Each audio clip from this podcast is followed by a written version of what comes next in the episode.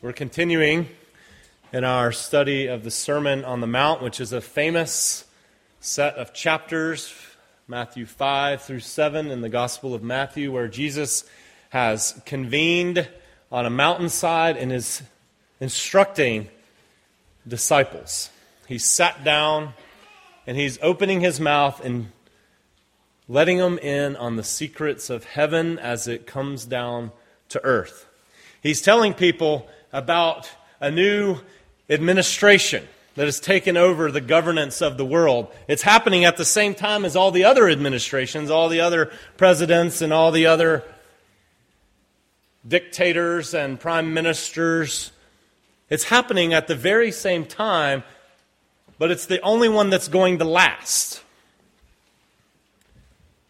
When China is no longer a superpower and America is no longer a superpower, God will still be a superpower. And He is preparing us to live forever on this new world that He is creating. And so Jesus says, here's what it looks like when you come under the sway of this president of the world, this king of the heavens and of the earth. When you start to let him impact the way you think and what you do, when you build your life on his words, and you have a kind of life that becomes indestructible, that can't be knocked over by strong winds, and it can't be damaged by floods. This is what your life will look like. And so Jesus is teaching them about when the life of the heavens takes residence in people of the earth. And the last thing he has said is part of the passage that Pastor Hutch preached last week was this Be perfect, therefore, as your heavenly Father is perfect. And that's, of course, a reassuring thing for him to say because it's easy. It's easy to be perfect, just like God. For those of you who don't realize I'm being sarcastic, it is not easy, it is impossible, and it is difficult, which is the same thing. But as he moves away from saying, Here's what I want you to do I want you to resemble your Father in the heavens. I want your life character to have the same kind of quality as God Himself. The God who lets it rain on scoundrels and scalawags and saints alike. The God who is quite generous to rotten people and righteous people. I want you to be generous like that. I want you to represent his character. And then he moves into some practice of righteousness. Be careful, he says, not to do your acts of righteousness before men in order to be seen by them. He moves into a section where he's going to talk about three practices of righteousness, three habits of holiness, three kinds of things that everybody in ancient Judaism would have known, expected, practiced, and embodied. They would know if you're going to be a righteous person connected to God, you would do these things. You would, you would give, you would pray, you would fast. But he, he has an aim besides stating the obvious to them. He wants them to think about how they do these things.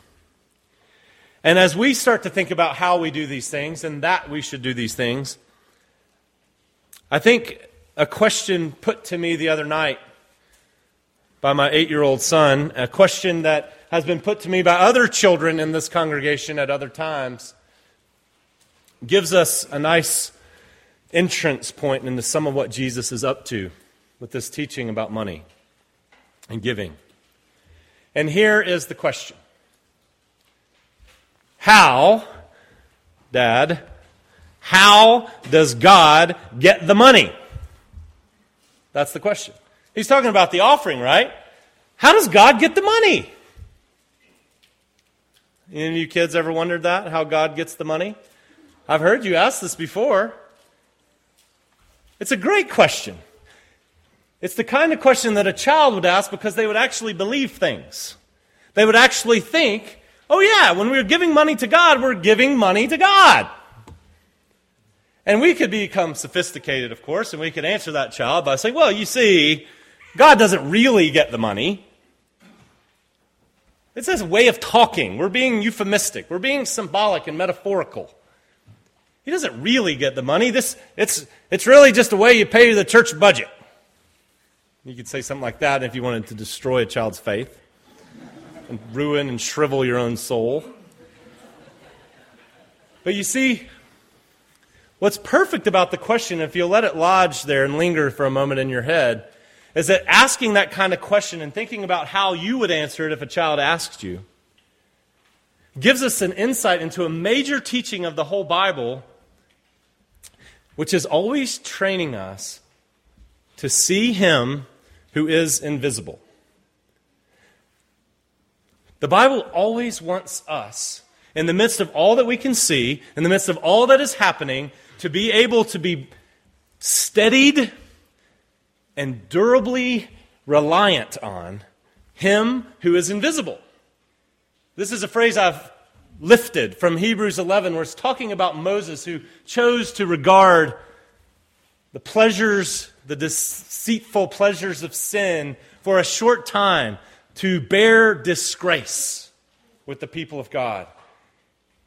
He did not tremble before the anger of Pharaoh, but he endured before that anger because he saw him who was invisible. He saw him who was invisible. Moses was able to endure a threatening situation because he was able to let his life be shaped and framed by someone he couldn't see but who was very real. And of course, that's exactly what Jesus is talking about when he talks about the life of righteousness. Any of our thoughts, any of our practices, any of our words, all of it is ultimately meant to be lived in response to him who is invisible. Over and over again in the New Testament, you find these kinds of statements that demonstrate that this is the kind of thing God is up to. God wants you to believe that He is so bound to His people that when you do something to His people, you're doing it to Him. You know the Apostle Paul, when he was out for a horseback ride, and God clotheslined him and knocked him off? It wasn't exactly like that. It was a bright, shining light, right? He blinded him and knocked him off his horse, and Jesus said, when Paul says, Who in the fright are you? He says, I'm Jesus. Why are you persecuting me? You know, and of course, Paul could have said, I ain't never touched you, man. I don't even know who you are. But Jesus said, Why are you persecuting me? Because Paul was being murderous to his people. And so Jesus gets a little mobster esque. You mess with them, you mess with me. It's a very real thing. It's wonderful that he identifies with us so closely. You parents understand what this is like. If you've ever wanted to kill someone who hurt your child, You've ever had your gut shake with sorrow because of their sorrow? In the book of Hebrews, when the author is trying to urge people not to be lazy, not to become self interested, not to become self absorbed, he says, Bear in mind, God will not forget your work and the love that you have shown him as you have helped his people. See, the author of Hebrews knew that it's important to see him who is invisible. When you help his people, you're helping him. When you do the things that God cares about, you're helping God.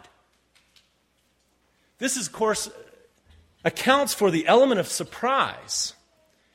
When Jesus tells that story in Matthew 25 that many of you may know, when he compares us unflatteringly to livestock, and he says, At the end of the age, the great king will come, and there will be a division sheep on the right, goats on the left. And to the sheep, I will say, Woohoo! Come on in, fellas.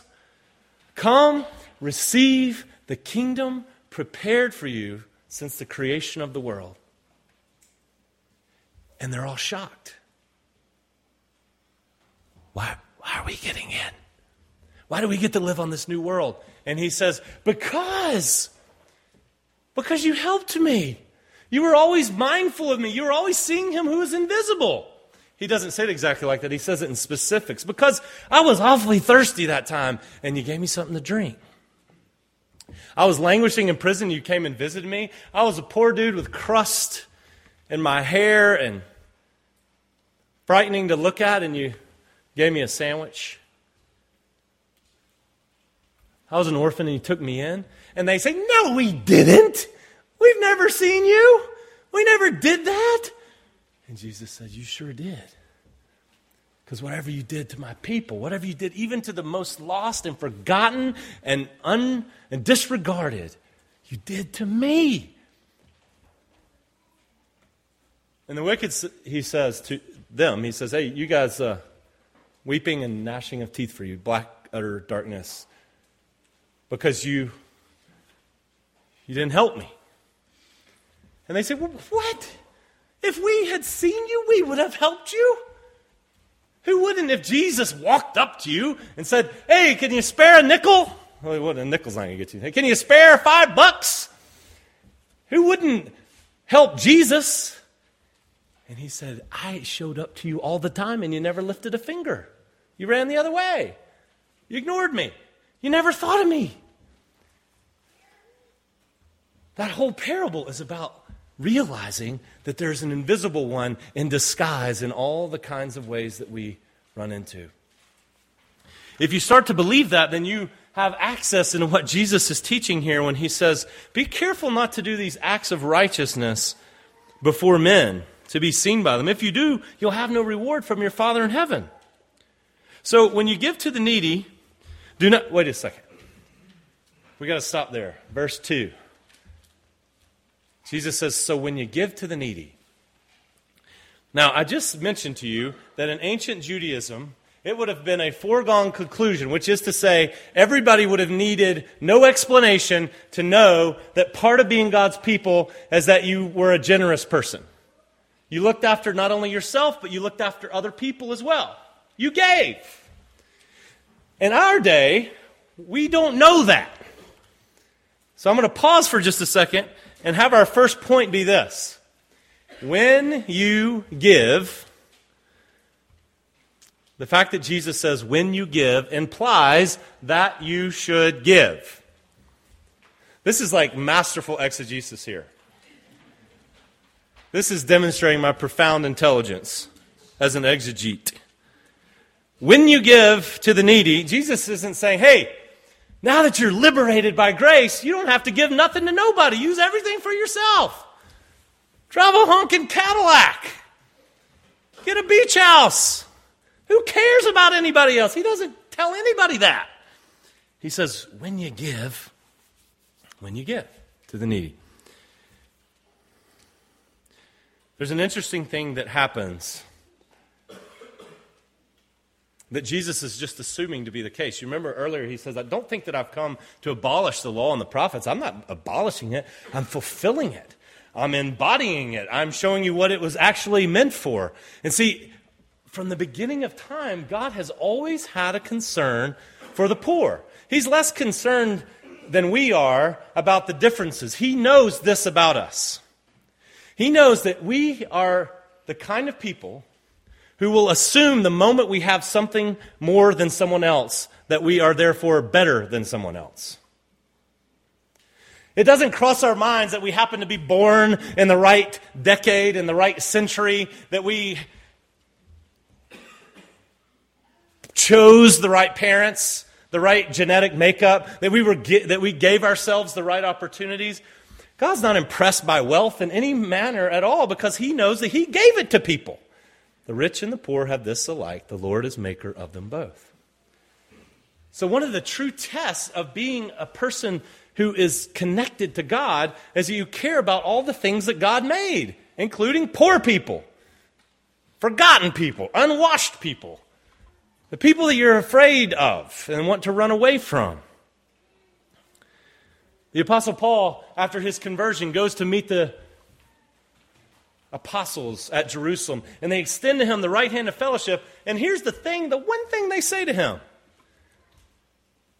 they say, all they asked was that I continue to remember the poor, the very thing I was eager to keep on doing.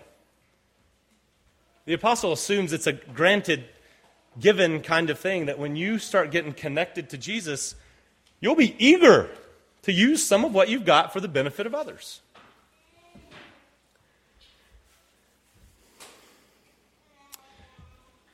God knows another thing, too. He knows that when you start realizing that what's been given to you by way of income, what's been given to you by way of opportunity, and the family you've got, the capital that you've got, what's been given to you is not just for you, it's for other people. And he knows that if you start to believe that, something fantastic will happen to you. And if you do not believe it, something dreadful will happen to you. It's illustrated in a great story. I told this many years ago. I don't think it's been a, it's been a while, so probably all of you are new at this point. You know the story where the red fern grows? I don't even know if this is actually in the story anymore, but I thought it was from when I was a kid. I always remember when this boy's out hunting with Big Dan and Little Ann, that one of the ways that, as he was coon hunting, one of the allurements and the traps that would work for these raccoons is that you would get this, this log, and there would be a hole in it just big enough for a raccoon hand to go down into. And you'd place a shiny coin at the bottom of it. Well, raccoons apparently like shiny coins, and that way they're similar to us. That raccoon would slide his hand down and grab that shiny coin, making a fist, as you have to do to get a shiny coin off the bottom of a log or trap. And then suddenly, when trying to leave, his hand would be stuck, trapped by his own desire. now, if you were the kind of person who was sort of a raccoon whisperer, you might say, hey, fella, you know, if you just let go of the coin, you can run free. But he doesn't want to let go of the coin. That's the genius of it. He'll sit there and be trapped by his own desire hanging onto this coin. And thereby depicting what Jonah said when he was in the belly of a well. Those who cling to worthless idols forfeit the grace that could be theirs. That if you hang on to your money, you hang on to your life, if you hang on to your people, if you hang on to protect everything around you, and you clench and you clench and you clench, eventually your joints are going to rust up and your soul's going to shrivel. And so God says, Give. Make giving a part. And that's what the Spirit does. The Spirit's WD 40 that makes those joints start to open up again. Because we live by grace, we live by God's gifts. And as you hand over some of what's been given to you, your hands become open so that you can continue to receive from the God who is described as the God of all grace or the God of all gifts. We're in an economy of gifts, not of earning. God gives things to us, and He knows that if we give, we'll learn to trust Him who is invisible, and we won't forfeit the grace that could be ours by clinging on to everything. It's a risk. You got to risk giving up that coin to see if more coins will come your way. You got to risk letting go to see if anything else is going to come. God says it will, but you got to trust.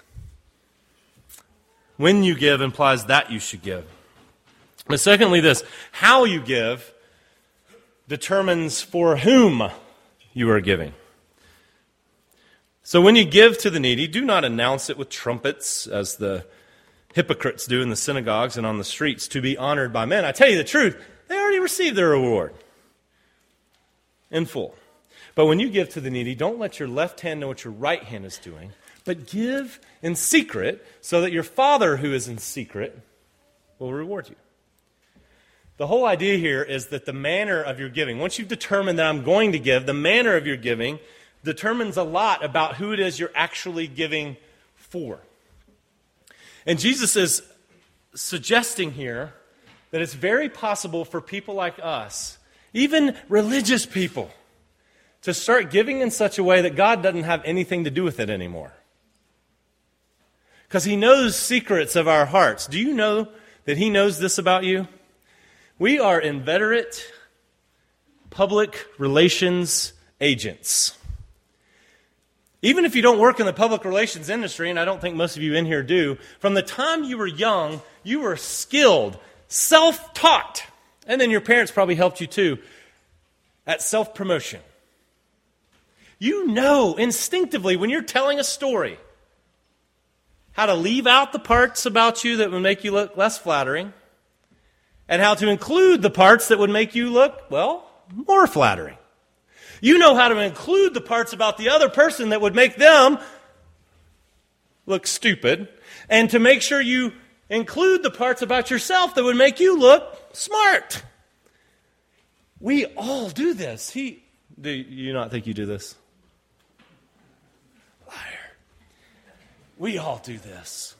And Jesus knows we do this. He knows we're the kind of people who like to play for an audience that we like to live for approval.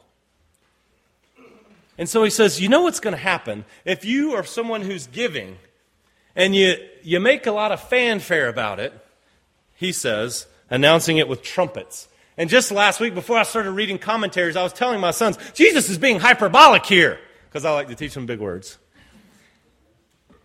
Nobody actually announced with trumpets when they were giving a gift, and He's talking about something that's meant to sound ridiculous. Like, I am about to make my gift. It's ridiculous, right? He's exposing the ridiculousness of, well, some commentators say he's being hyperbolic, and some say, well, maybe, maybe not. Maybe it's talking about when the trumpet was sounded for the hour of prayer, and you'd, you'd close up your shop and you'd run down to the temple, and everybody know where you're going. I'm going to put my money in the temple treasury at the prayer hour so everybody could see. In whichever case, the whole idea here is if you start to practice your goodness for watching eyes, it ceases to be a gift and it becomes, as my professor Sinclair Ferguson said, you've entered out of the realm of gift and you've made a purchase. You're not making a gift anymore, you're purchasing something. You're purchasing a reputation for yourself. You're purchasing a claim from others. You're not helping the poor, you're using the poor as a platform to show your greatness. Oh, well, so that's not very flattering. The key issue here is be careful not to do your acts of righteousness before men in order to be seen by them. Jesus isn't talking, of course, about the fact that when you act righteously, when you perform goodness, when you do deeds of service to other people, that everything must be done in secret, because how could that be? Just a chapter earlier, he says you're a city on a hill, you're the light of the world. So let your good deeds shine before men so that they will praise your Father in heaven. One chapter earlier, he said, if you're living as you're supposed to, there's all kind of goodness that's going to come out from you, and people are going to see it.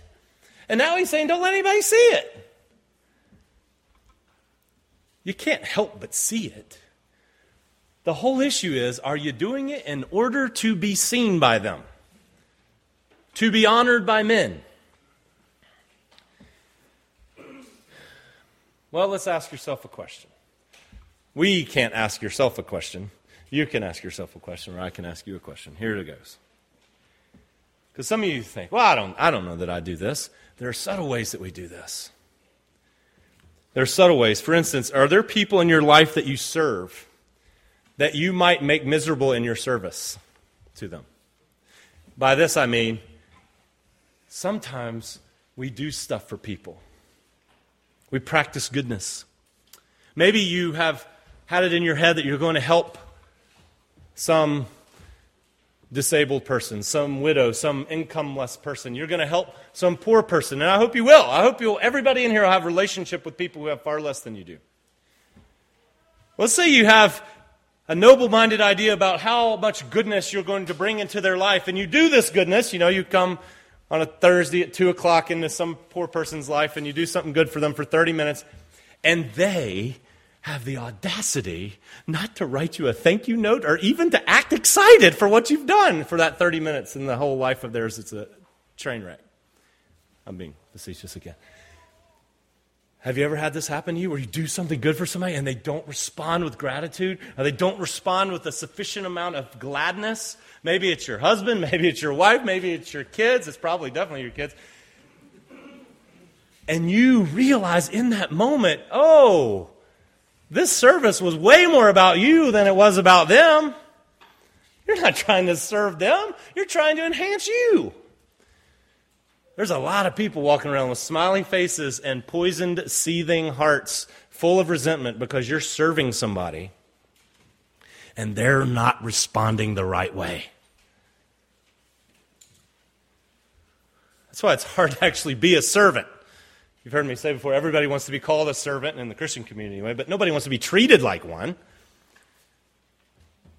That's part of what secret service is about is making sure you wean your heart off the applause and praise of others. You do things realizing oh yes the invisible god can see me.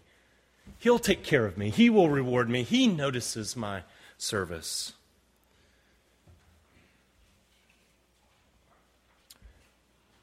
the other thing that will happen sometimes if you're living merely for the approval of others merely for their applause when you do good things once you do good things, see, this, this, this isn't just about acts of righteousness, it's all the kinds of things you do and can perform. Once you do them, you won't be filled with gratitude that you were enabled to do them. You'll be filled with a soul crushing pressure of, oh no, how can I do it again? You meet a sales quota. You prayed and prayed and you, you, met, you met some goal, some fantastic goal. And at the end of the month, you're not saying, woohoo! You're saying, oh my gosh, how am I going to do that again next month? You've heard the expression a preacher is only good as his last sermon. It's the same for football coaches and most of us in all kinds of areas of life. If you are ruled, moved, enlivened by merely the applause and accolades of others, it will cr- create an enormous kind of pressure. Because you know what happens when you get praise from them? Which Jesus says, You got your reward. That's what you were looking for. You were looking for a little applause. You got it. That's it. God doesn't need to give you any reward now. You weren't thinking of Him anyway. You were just wanting applause from men. That applause is like hot oil, or it's like oil being dropped on a hot manifold. It hits and it doesn't satisfy it doesn't change you, it doesn't help you. It's just you're like an addict. You got to get more. You build up a tolerance to it, you got to get more. And Jesus is trying to save you from all that, from a kind of grandstanding that roots God out of righteousness and says, here's the safeguard for you secrecy is the safeguard.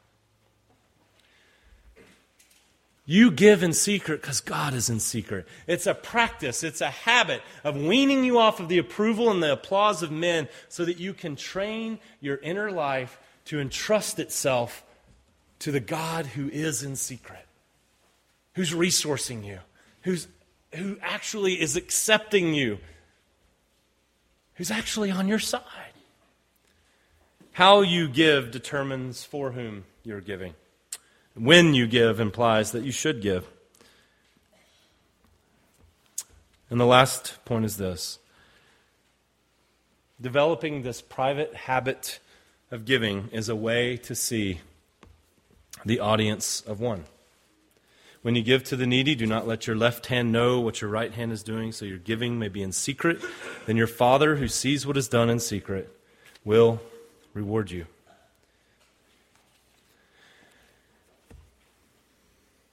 I mentioned at the beginning the question how does God get the money? It's a question aimed at helping us to see that the main thing about our lives as people of faith is learning to see Him who is invisible.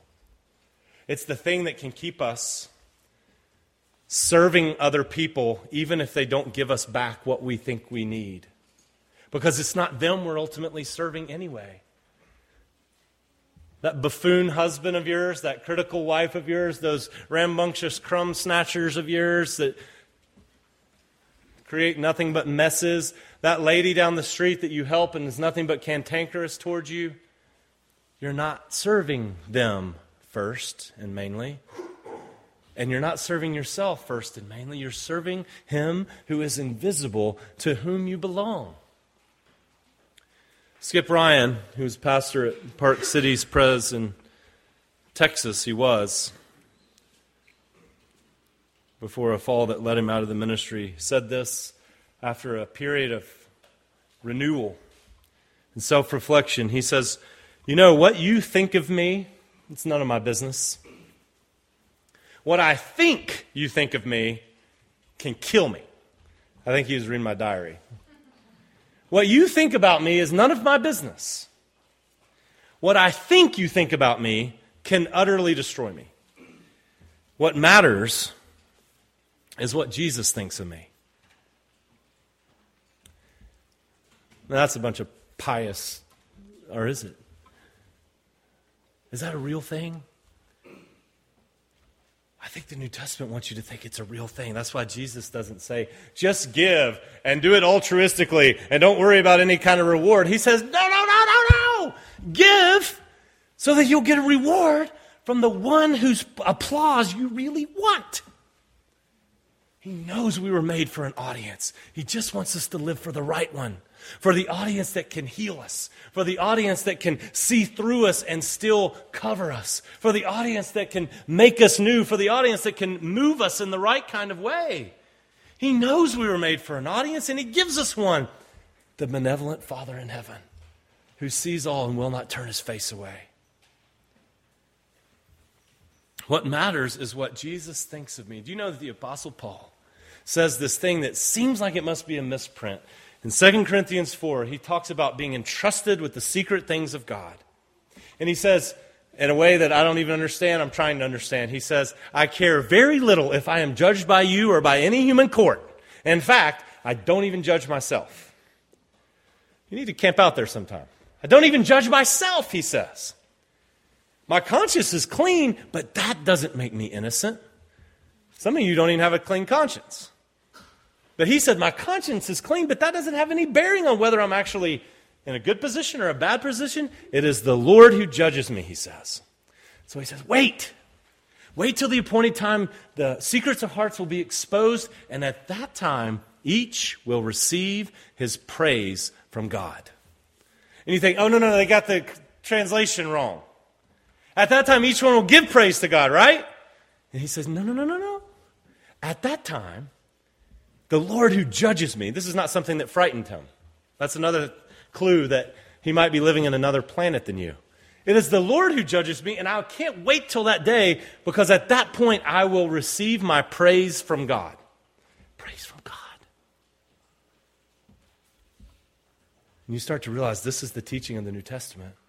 That's what he was saying when he said, Come share my master's happiness. Well done, good and faithful servant. All little children love it when their parents are proud of what they did. Your players, if you're a coach, they love it if you're impressed with them. Lovers, husbands and wives, when they serve one another and they want to please and they have pleased, it's gratifying. God made us for his pleasure. And here's the magic. Here's the magic of it all that Jesus by his life and by his death, has rendered us pleasurable to God. So that as we entrust ourselves to him more and more, as we run to him more and more, as we look to him and learn to see him at all times and in all places more and more, we get to anticipate that one day God is going to inspect us and we're going to pass the inspection because of what Jesus has done. And he's going to look at the paltry little services we did and the paltry little offerings we did and say, Way to go, fella! Come on in here to this new world with us. Be glad that you're an ingredient, as C.S. Lewis said, in the divine happiness. You helped make God smile. Some of you don't even think God ever smiles. He does, a big old toothy grin over his people that he has purchased as they embody him in the world. Now, I can see some of you saying this. Well, if I didn't give, if I waited till I have a pure motivation, I would never give anything. I would never do anything. All I ever do is think about whether people are going to see me or not. And here's what's wonderful. Of course, that's true. But the religious person that he's denouncing here sets a plan to do something so people will notice it and then carries it out and then posts it on Facebook and tweets about it. The person in whom Jesus lives realizes, oh no, I'm about to do a thing like me every single Sunday. I don't come up here thinking, I just hope people will see Jesus. I hope they'll see Jesus, but I also hope they don't think I'm an idiot. I want you to like me. And so, you know what I have to do? I have to run to Jesus. And I have to say, I'm a mess. And I want to be self forgetful. I want to, I want to cruise on that cruise line of God that says you can take a perpetual vacation from yourself. I'm going to destroy all the equipment up here today. but see, that's what God gives to you the permission to take a vacation from yourself. Of course, you've got bad motivations, but the Spirit of Christ lives in those who are His. And that means it produces good motivations. And they are right there together in your broth, the false and true. If you pay only attention to the bad, you won't ever do a thing. If you say, Jesus, make me self forgetful, let me operate for you, let me operate for them, He'll do it. You can forget about yourself. Sometimes it only happens in seconds at a time. Sometimes you can do it for up to 11 minutes. But you can tell that you're making some progress in the Christian life the more you don't think about yourself. I don't even judge myself, Paul says. Don't let your left hand know what your right hand's doing. What else could that be talking about? How could that happen unless you're just forgetting about what your hands are doing? And C.S. Lewis, you hear me if you've been here, quote him ad nauseum. I'm sorry, but not really. He's the best. He embodied this principle because in one set of letters, letters to an American lady, he had this correspondence with a widow lady in Virginia for 15 years. He never met her. She was on a very fixed income. He arranged for a stipend to be given to her from his publishers. He wrote back and forth to her for 15 years, as he did with a lot of people. And in one of his letters, he says this I am a panicky person about money. Poverty scares me more than nearly everything except for high cliffs and spiders. You can relate to that. The only thing I'm more afraid of than poverty is high cliffs and spiders. But C.S. Lewis was somebody who believed in the Spirit of God, who believed in the work of Christ, who learned to see Him who was invisible. And so he did not listen to his fear, he listened to his master. He presented himself to God to be empowered to do that which he could not do by himself. At the end of his life, it was discovered he did not write about this anywhere. At the end of his life, it was discovered that he gave away two thirds of his income. Now, on what planet would a person who's panicky about money and fears poverty more than tall cliffs and spiders be able to give away, if you're not good with fractions, 66.667% of his income? Well, it's the planet where the heavens get a hold of a mere mortal and take up residence in him so he can live a life that's beautiful and beneficial, that broadcasts the very plenteous rainbow bouquet of God's favor to all the world. Let's follow him and following him who is invisible, as generous people, as trusting people who live our lives for the applause of the one who's going to give it to us. And I don't know why. Amen.